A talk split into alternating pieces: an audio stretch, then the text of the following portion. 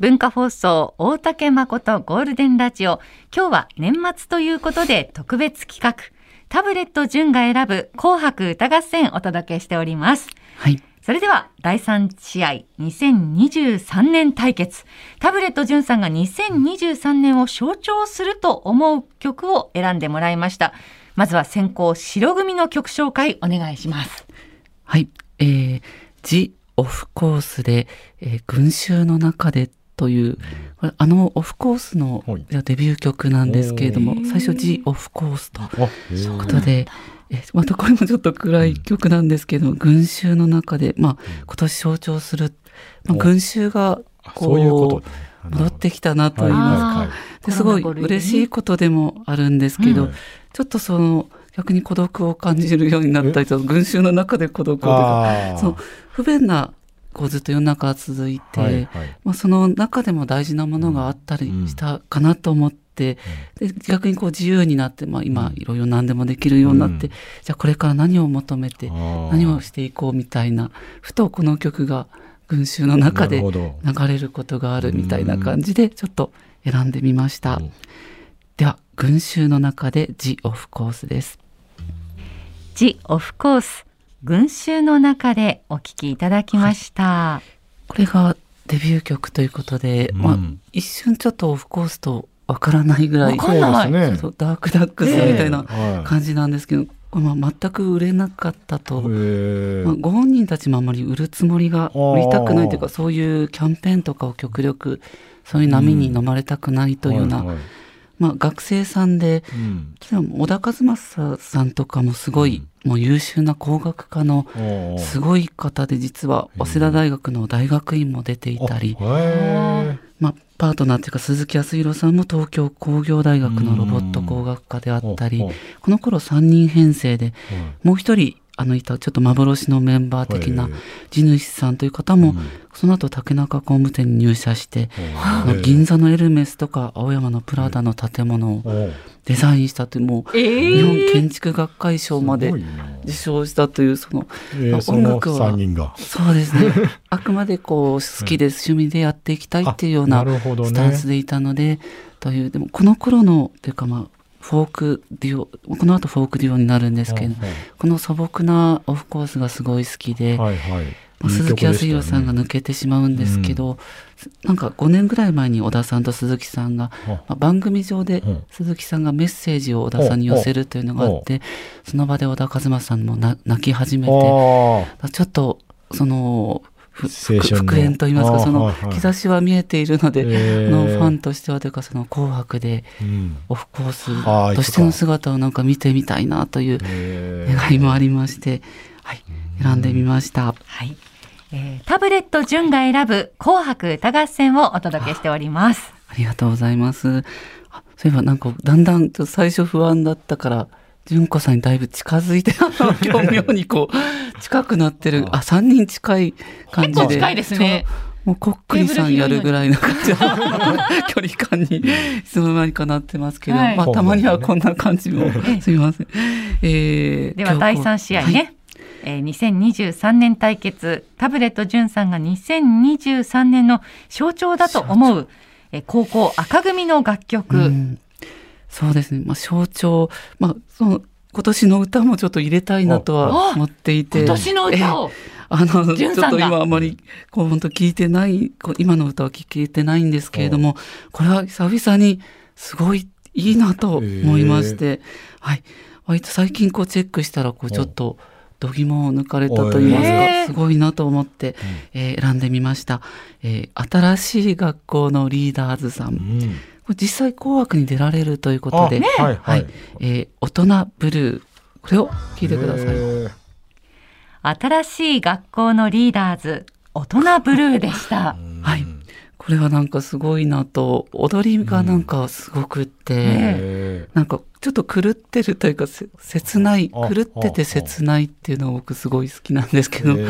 そういう雰囲気がすごいあって、なんかコンセプトが模範的なやつばかりが評価されるこの時代、くだらない不寛容社会から個性をと自由ではみ出していくとあこれもまたあなるほどなとね。ちょっとなんか新しい学校のリーダーズ。そうですね、うん。なんか異様な感じというか ちょっと大竹イズムに 近いこの この不寛容社会このくだらないをうん。なんかそういうはみ出していくそういうなんかメッセージが全体に伝わってくると言いますかこの踊りちょっと実は今やりたくてええ あの自分で？プライベートでよくセーラー服着るんですけれどもこらこらこら。プライベートというかあのステージで着たりしてあすごいこの踊りともとてもじゃないけどもそのすぐできるもんじゃないんですけれども挑戦しあ。てみけど、たいなとジュン。さんが急に動き出したら、ねインパクトありますよね。だウルフさんどうでしょうか？ちょっとちょっとこの暗い系の芸人をえ4人でこえ。セあーラー服みたいなの着て。セーラー ちょっとこれをやってみたいなみたいな。新しいじゃね芸人のリーダーズみたいな感じで。まあパロディではないですけど、すごい、でも本当、感心しました。でも実はなんか苦労人みたいで、はあはあ実はなんかもう10年近く活動されていて、ですねうんで同じメンバーでずっと。全くこう変わらずに、これなかなか珍しいんじゃないかなと。スタイルも変わらずずっとこのそのスタイルでってことなんですかね。そうですね。コンセプトもブレていないということで、えあすごい、ちょっと今、もうすごい方たちが現れたなと僕は思いました。ーすごいな急に真似したら怒られるんちゃいます？そんな。そんな生半可な気持ちで我々。軽はずみにはできないまあでもんですけれども。リスペクトでね。まあねでも結構真似というかされる方も増増えてきそうな気は、モノマネバトルとかなんか。出てきそうな気はするんですけど紅白も出るしね。トップバッターで出るそうですね。わこれは見たいなとあ。みたい。はい。はい。テレビないんで、またサウナにテレビないんです。かちょいちょいおねだりしますよね。お願いじゃないんです。ズボンの次はテレビか。本当いやいやいや、そうサウナでちょっとロビーで見に行きたいと思います。はい。さあ、それでは、いよいよ大鳥対決です。タブレット純が選ぶ紅白歌合戦、白組の大鳥をうん。ご紹介いただけますでしょうか。はい。えー、では、ザ・タイガースの廃墟の鳩という歌なんですけれども、はい。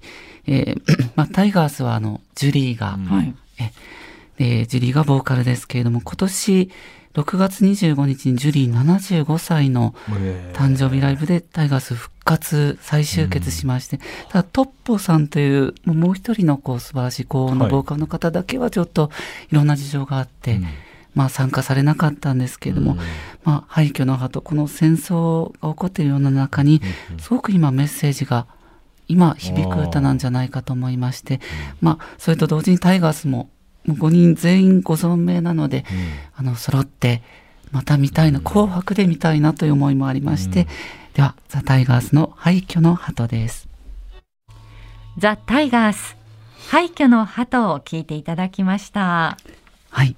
えー、これやっぱ詩がすごくメッセージがあるかなと、まあ、汚れないようこの地上に再び作るために人は目覚めて生きることの喜びを今こそし知ろうじゃないかというようなことで、えー、まあ本当タイガースこのリードボーカルの方がその参加されなかったトッポさんなので、トッポがいないとこの歌できないと、ね。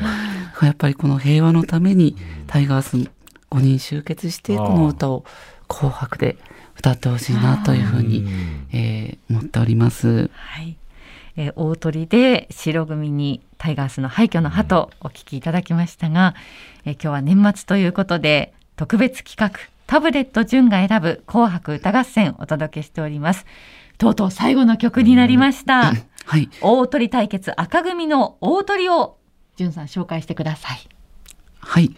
えー、美空ひばりさんで、えー、愛さんさんえーこれはですね、まあ、小倉圭さんというあのシンガーソングライターの方が作った、えー僕結構あの原点がというか子供の頃小倉圭さんのカセットテープを10歳あの頃もう毎日聴いていて、て小倉圭さん結構その、まあ、失われたその、わあの消えた僕の若い力読んでみたい。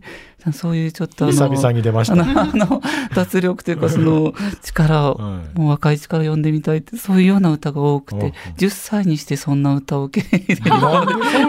だからこうなっちゃったのかなというかそういうのがやっぱフィットしたと言いますか小倉圭さんすごいなと今も尊敬してるんですけれども、うん、この愛さんさんはやっぱり本当に何というか人間、まあ、弱くて悲しい生き物だけどでもある種開き直ってというかこう、人間って可愛いものじゃないかと、だこういう思いでいれば戦争も起きないし、はい、まあ、生きてる限りこりチャーミングでみんな言おうよというような、そういう歌かなと思って、今大人になってすごくこの詩の意味がわかる歌だなと思って、これこそ、まあ、小倉圭さんもちょっと今年一応引退という形になってしまったんですけれども、小さいところではオファーがあればやるというふうにもおっしゃってて、小倉圭さんも見たいし、まあ、ひばりさんはちょっともう見れないですけども、この歌、えー、紅白で聴いてみたいなということで、えー、美空ひばりさんの愛さんさんです。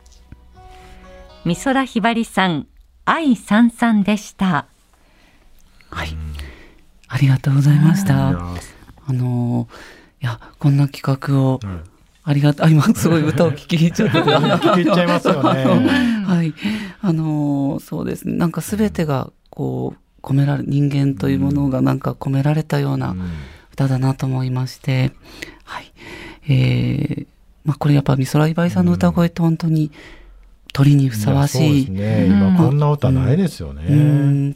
ひばりさん自身はの紅白途中からちょっといろいろあって、辞退するようになったんですけれども、ぱりひばりさんこそ鳥にふさわしい歌声だなと、ひばりさんでも52歳で亡くなられてるんですよね。石原,、石原裕次郎さんも52歳で、52っていうこう、お年が、あの、例えば南信介さんとか、東八郎さん、皆さん、あの子供の頃はこう、もうすごい、もう、そうですね、東八郎さん、おじいさんかと思ってたんですけど、そのもう40代であんな素晴らしい仕事を皆さんされて、って考えると、何をやってきたんだろう ちょっと来年50だからもうそういう年に近づいてるんだなと、昭和のスターの皆さんってすごい全然貫禄がね違いますもんね、え。ー、太くすごく濃い人生を歩まれたんだなという気がしますね、はい、はいタブレット順が選ぶ紅白歌合戦お聞きいただきました、うん、はい、ありがとうございました、えー、それではメッセージご紹介しましょうか、はい、えー、今日のメールテーマが最後の最後で、はい、ですのでご紹介してまいります、えー、酒さりさんです。こんにちは。最後の最後ですがうちの職場でコロナとインフルが同時に流行り出しました。え今、えー、うん幸いにも私がいる部署は感染者がいませんが、気をつけていきたいと思います。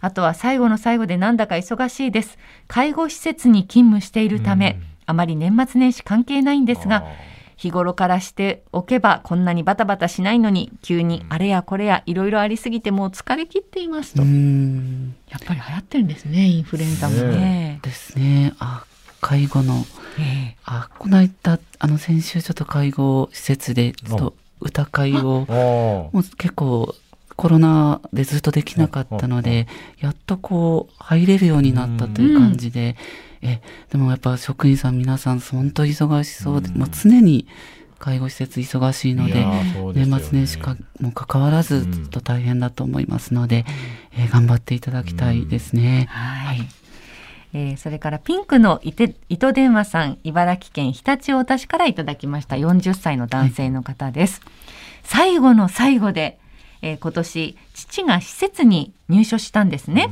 コロナの影響でなかなか面会できず最後に面会してから早3ヶ月。やっとコロナも収まって明日今年最後の面会。久々に父の顔が見られると思っていた矢先。今度はインフルエンザの影響で面会が急遽禁止に。差し入れを楽しみにしていた父はがっかり。仕方ないですが最後の最後でこれはないよって。電話はできるんですかねその施設は。ね電話とかテレビ電話とかね今ね。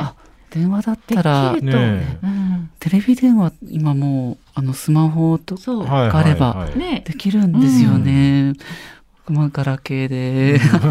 そうなんですね。ねだるなスマホ。あのスマホねだってますよね、今。いや、ねだってるというか、あの、でも、こう、たまにこう、スマホを使って、あなんか本当に顔を見れて、そう。もう自分の子供の頃からするとドラえもんの世界だなと。本当ですよね。未来の世界ですよねウル。トラセブンとかでもあったけど、なんて、こんな、こんな時代になってるんだともうザ未来ですよね、本当そうびっくりしますけれども、はい。そういうのができたらでもいいですね。ねそうですね。うん面会できればね、そういう形でね。はい。はい、まだまだメッセージお待ちしております。